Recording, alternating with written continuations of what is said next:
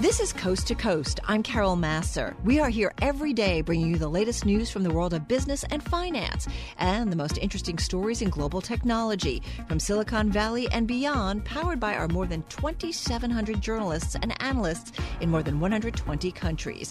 You can download Coast to Coast on iTunes, SoundCloud, or Bloomberg dot com. You can also listen to our radio show weekdays at two p.m. Eastern only on Bloomberg Radio.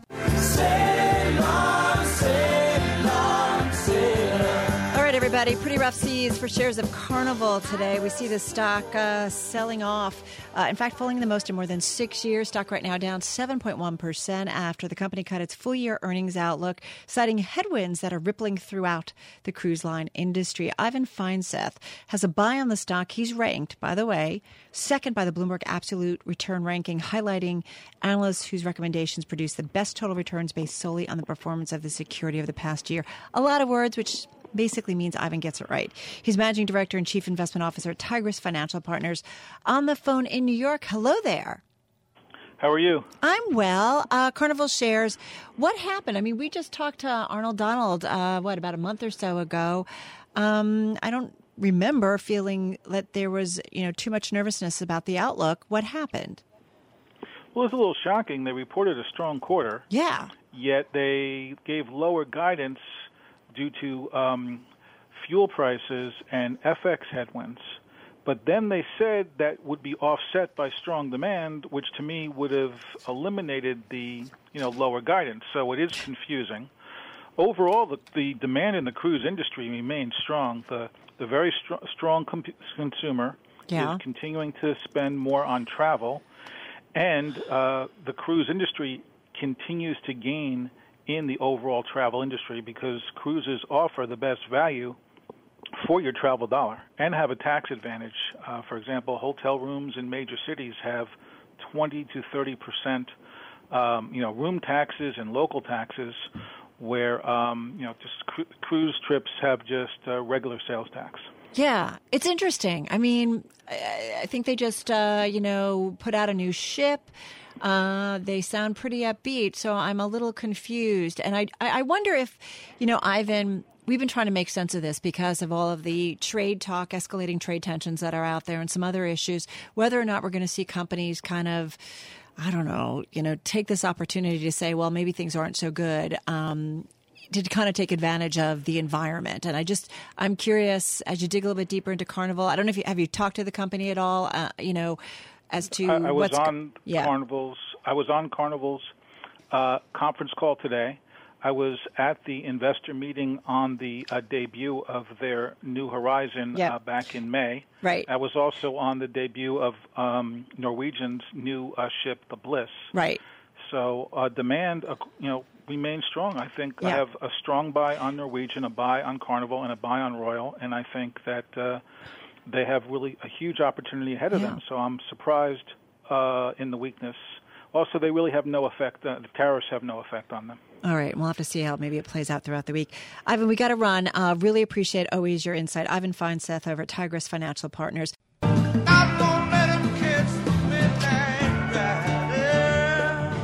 All right, everybody, among our most read stories on the Bloomberg, we talked about it a little bit earlier, the iconic motorcycle company Harley Davidson announcing plans to close a U S factory, build one in Thailand, following moves by President Trump on trade. Let's talk to Jamie Butters. He's our U S autos editor at Bloomberg News. He joins us from our bureau, our Detroit bureau. Jamie, um, is this done? Is this official? They're going to do it? Well, that's the. I'm sorry. Excuse Oops, me. Okay? Uh, that is the plan at the moment. Uh, there, there is the chance that some sort of, uh, you know, trade truce could be worked out uh, quickly, perhaps. And uh, if if Europe took those tariffs off, maybe Harley Davidson would uh, reconsider this move. But we just got a statement from the uh, machinists union. They are very frustrated and feel like this was uh, an opportunistic uh, move by the company to keep m- taking jobs overseas as fast as they can. You know, so it's, it's always complicated. Yeah, right? right, exactly. Right. We were we've all been trying to figure out, like the Daimler, Daimler headline that came out um, was it last week too, that whether or not mm-hmm. companies are taking advantage of kind of the environment. I'm not saying they are, but just whether or not they're taking advantage of kind of the environment that we're in um, to make some business changes because they want to, and now they can they can use those big macro stories, whether it's trade or something else, uh, to do right. it. I mean, I think the way I look at it, I mean, I, the Daimler one is a little tricky because they are so opaque about how many S U Vs they ship from Alabama yeah. to China, and so it's it's really unclear, and, and they were facing some other headwinds. Uh, you know, Harley, I feel, uh, at least has been, they're pretty explicit about the cost, uh, you know, two thousand dollars, two thousand two hundred dollars per bike, yeah. and they sell forty thousand bikes a year in Europe. Um, now, and I believe that those all come from the U S at this point. Maybe that was always the plan to make them in Thailand or someplace else. Mm-hmm. So there there could be a little bit of fuzziness, but it, it seems like a legitimate uh, thing to have to deal with. Yeah, yeah, uh, right, so right. It is a significant tariff that they have to deal with in some way, and whether they really need to do all this, or as you said with your first question, whether they really have to follow through, you know, we'll have to see, but they're certainly planning on it. Jamie, are there unions involved with Harley? Yes, Harley's U S plants uh, are represented by two unions. It's a little complicated, uh, but they have both the uh, machinists union and the steel workers union in uh, in their factories. They have uh, still make bikes in Milwaukee where they're headquartered. They're closing the factory in Kansas City and adding a little bit of that capacity to their York, Pennsylvania plant.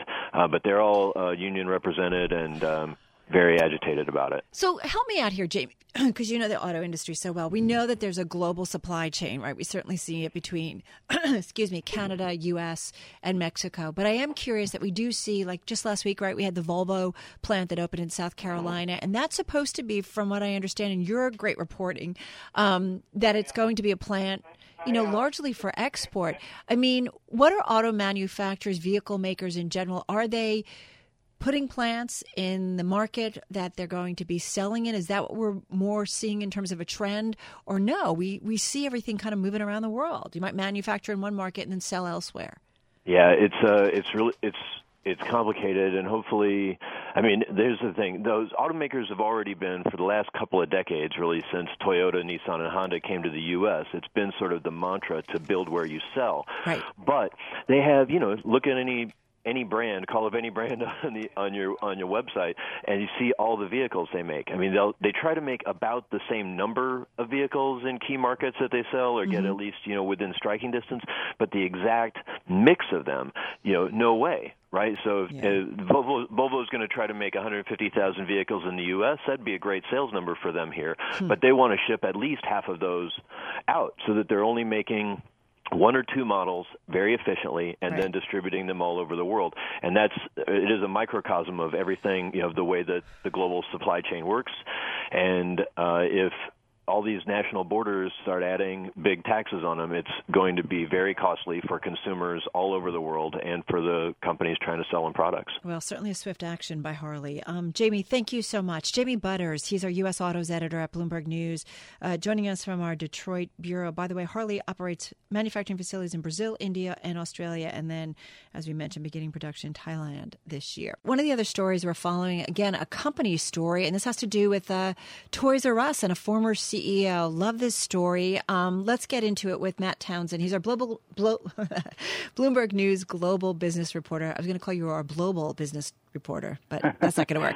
Hey, Matt, um, first hey. of all, we're talking about Jerry Storch, former C E O. When was he there? He was there uh, early two thousand six to early two thousand thirteen, so seven years. Uh, he was the guy they brought in, uh, the private equity firms, Bain Capital, K K R, brought in to run the company after they took it private. So he was there a long time. Yeah, long time. So what is – I'm almost like, wow, another chapter to this story. I know. Just when we thought it was kind of maybe uh, closing up. What exactly does he want to do?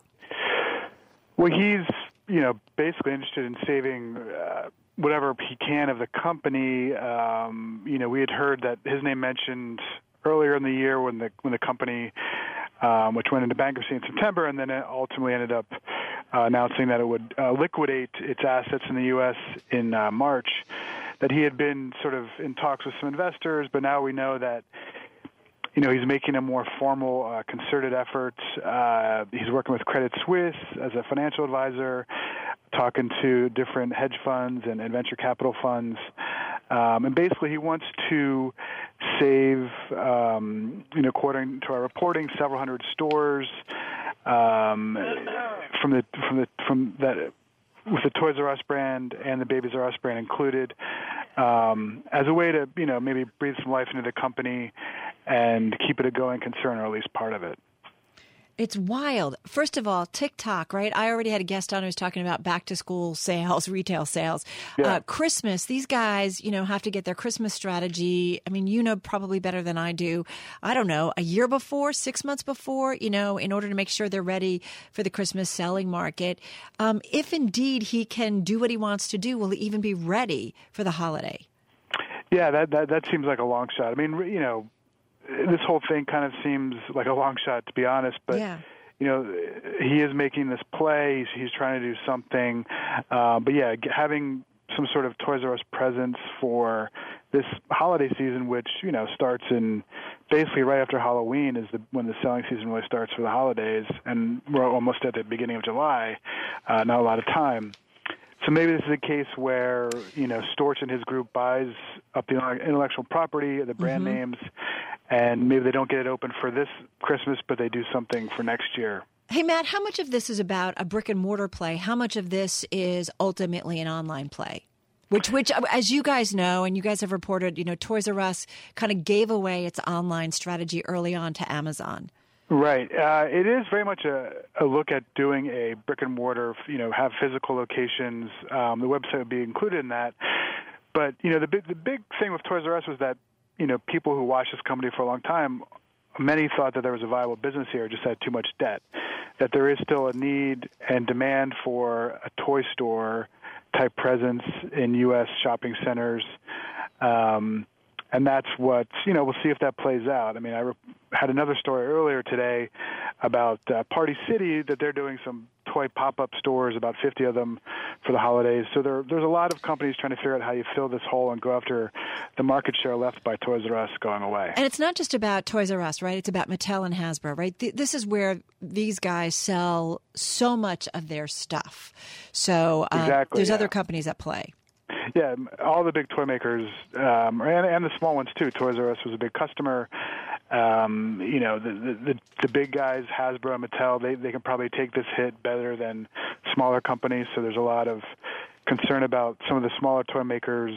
Um, I mean, not even the public ones. This one's maybe never heard of really, but that could go out of business or be consolidated because of this. Hey, just got about uh, twenty seconds left here. Yeah. I know this is, you know, you guys are doing this reporting. Will we get some kind of confirmation about what he's going to do this week? Just quickly. Uh, no, it, we, this should play out over the next month. There's the auction for the assets they want to buy, the brand names, right. is sometime in late July, early August. So that'll be okay. when some, we'll know more. Um, yeah. But, it, yeah, so uh, wait and see, I guess, is the best nice, answer. Nice to see Jeffrey the Giraffe maybe come back. I'm just saying. All right, Matt Townsend, thank you so much. Bloomberg News global business reporter joining us uh, on the phone. Wow! I feel good. I knew that I wouldn't. All right, so no doubt about it, the healthcare sector getting a shot in the arm, feeling maybe mm, not so good, actually, earlier this year when three heavyweights announced plans to work together in providing care for its workers. Here to talk about the new market reality in healthcare, Susan DeVore. She is Chief Executive Officer at the healthcare services company Premier, a publicly held company, uh, four point eight billion dollars in market cap, up about twenty-four percent this year. She joins us on the phone from Charlotte, North Carolina, where the company is based. Susan, nice to have you here. When I talk about the shot in the arm, I'm talking about Buffett, Bezos, and Dimon saying we can do this better in terms of healthcare delivery uh, for our employees. Tell us what you see as the new kind of healthcare market reality. Thanks, Carol. I think the new healthcare market reality is that employers are getting directly involved and they're going directly to providers. I think, you know, when Atul Gawande talks about removing middlemen and going direct to the physicians, the healthcare systems, to try to get the waste out and to try to improve the clinical outcomes and the experience for their patients. I think they're, they are a couple of employers in addition to others that have realized they just have to go directly at the system. And Atul Gawande, of course, is the doctor that Mister Buffett, Mister Bezos, and Mister Dimon have appointed as the C E O of their newly formed healthcare company. Are you getting calls from, well, who do you normally work with? Let, let, let's just like explain it to our audience. You, who are typically your clients?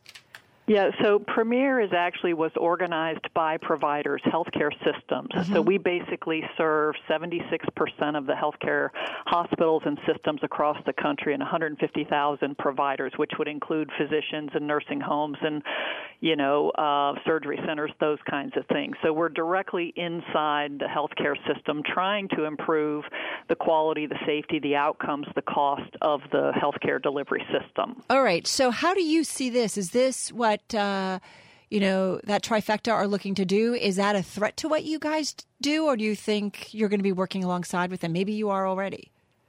Yeah, I think we can work alongside them. I think several of our healthcare systems today have direct contracts with employers, mm-hmm. and Premier is all about measuring quality and safety and waste and outcomes. And so we know Atul, we know the folks in his in his organization, and we think we can be a national data set, benchmark, performance improvement collaborator with them, and we think we can bring this network of providers not only to them but to other employers. Hey, Susan, how do we, though, I hear more and more from doctors and folks within the healthcare industry that we need to get to a point where it's about more and more of managing people, keeping them healthy so that they don't have to go to the hospital. They don't have to go to the emergency room. And I listen to what you're saying about performance improvement, and data can certainly help us get to that point. I was just reading a story about A I, you know, in terms of, you know, preventing people from getting to those healthcare crisis situations. Um, so what's the balance that we kind of maybe move towards that kind of model and using information that perhaps you provide and others rather than, I don't know, something different? I mean, is that you the know, answer? Is that how you guys see it? Uh, that is how we see it. And I think that actually we have to do both things. We have to use the data we have, we have to use the providers we have, and we have to improve their performance today because there is waste, there is misdiagnosis, there are, you know, safety issues, quality issues. At the same time, we now have genomic data, we know the socioeconomics, we have A I, we can predict who's going to get illnesses and try to manage them earlier. And I think actually what employers are trying to do is actually intervene on both sides of this equation. And I think that, and we at Premier think that's the right answer. That's interesting. Um, talk to me a little bit about drug pricing. That is such a big part of the healthcare costs today. Um, are we making any progress? Doesn't kind of feel that way. You know, I think the drug blueprint is mm-hmm. headed in the right direction. So I think um, what is Doctor the drug? God, what is the drug blueprint? Yeah. That's Trump's. That's Trump's plan for improving drug pricing and competition overall.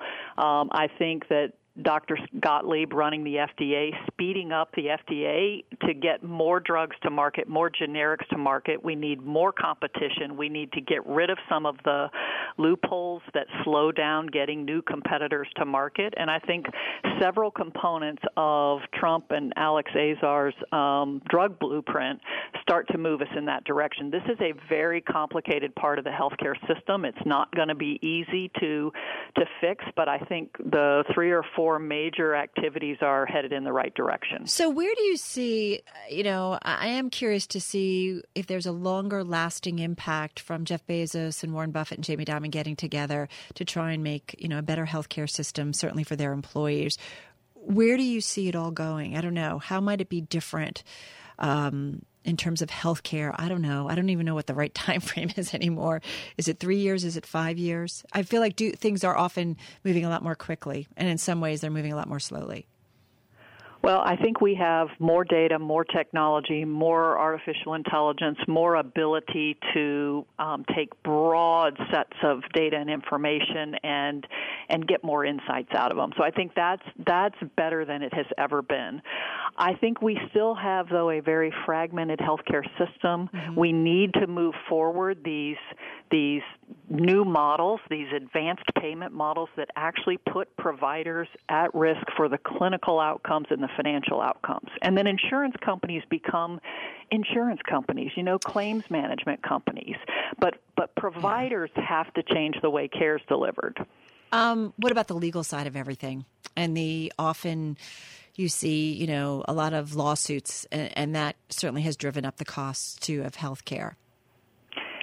Yeah, you know, I think there have been a variety of attempts with tort reform and other things to sort of limit the liability, and so so people aren't overusing and over um, diagnosing just to protect themselves legally. Mm-hmm. But if you look at all of it and all of the waste in the system and the quality, safety, and total cost variation issues, the legal side of it is probably less than ten percent of the problem. Ah, so, yes, okay. I think it's a problem, but I don't think it's the biggest opportunity for improvement. All right. Susan, nice to get some time with you. Susan DeVore, she's Chief Executive Officer at Premier. They're based in Charlotte, North Carolina, as I mentioned.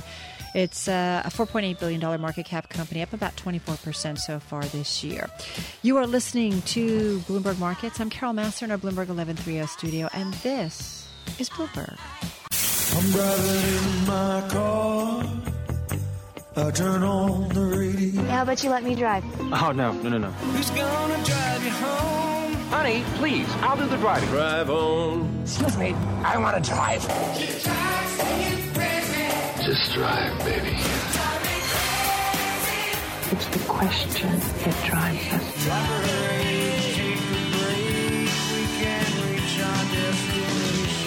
This is the drive to the close. That funky music will drive us till the dawn. On Bloomberg Radio.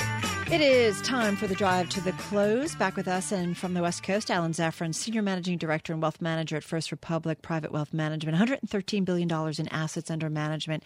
Alan, as I mentioned, uh, joining us on the phone from Palo Alto, California.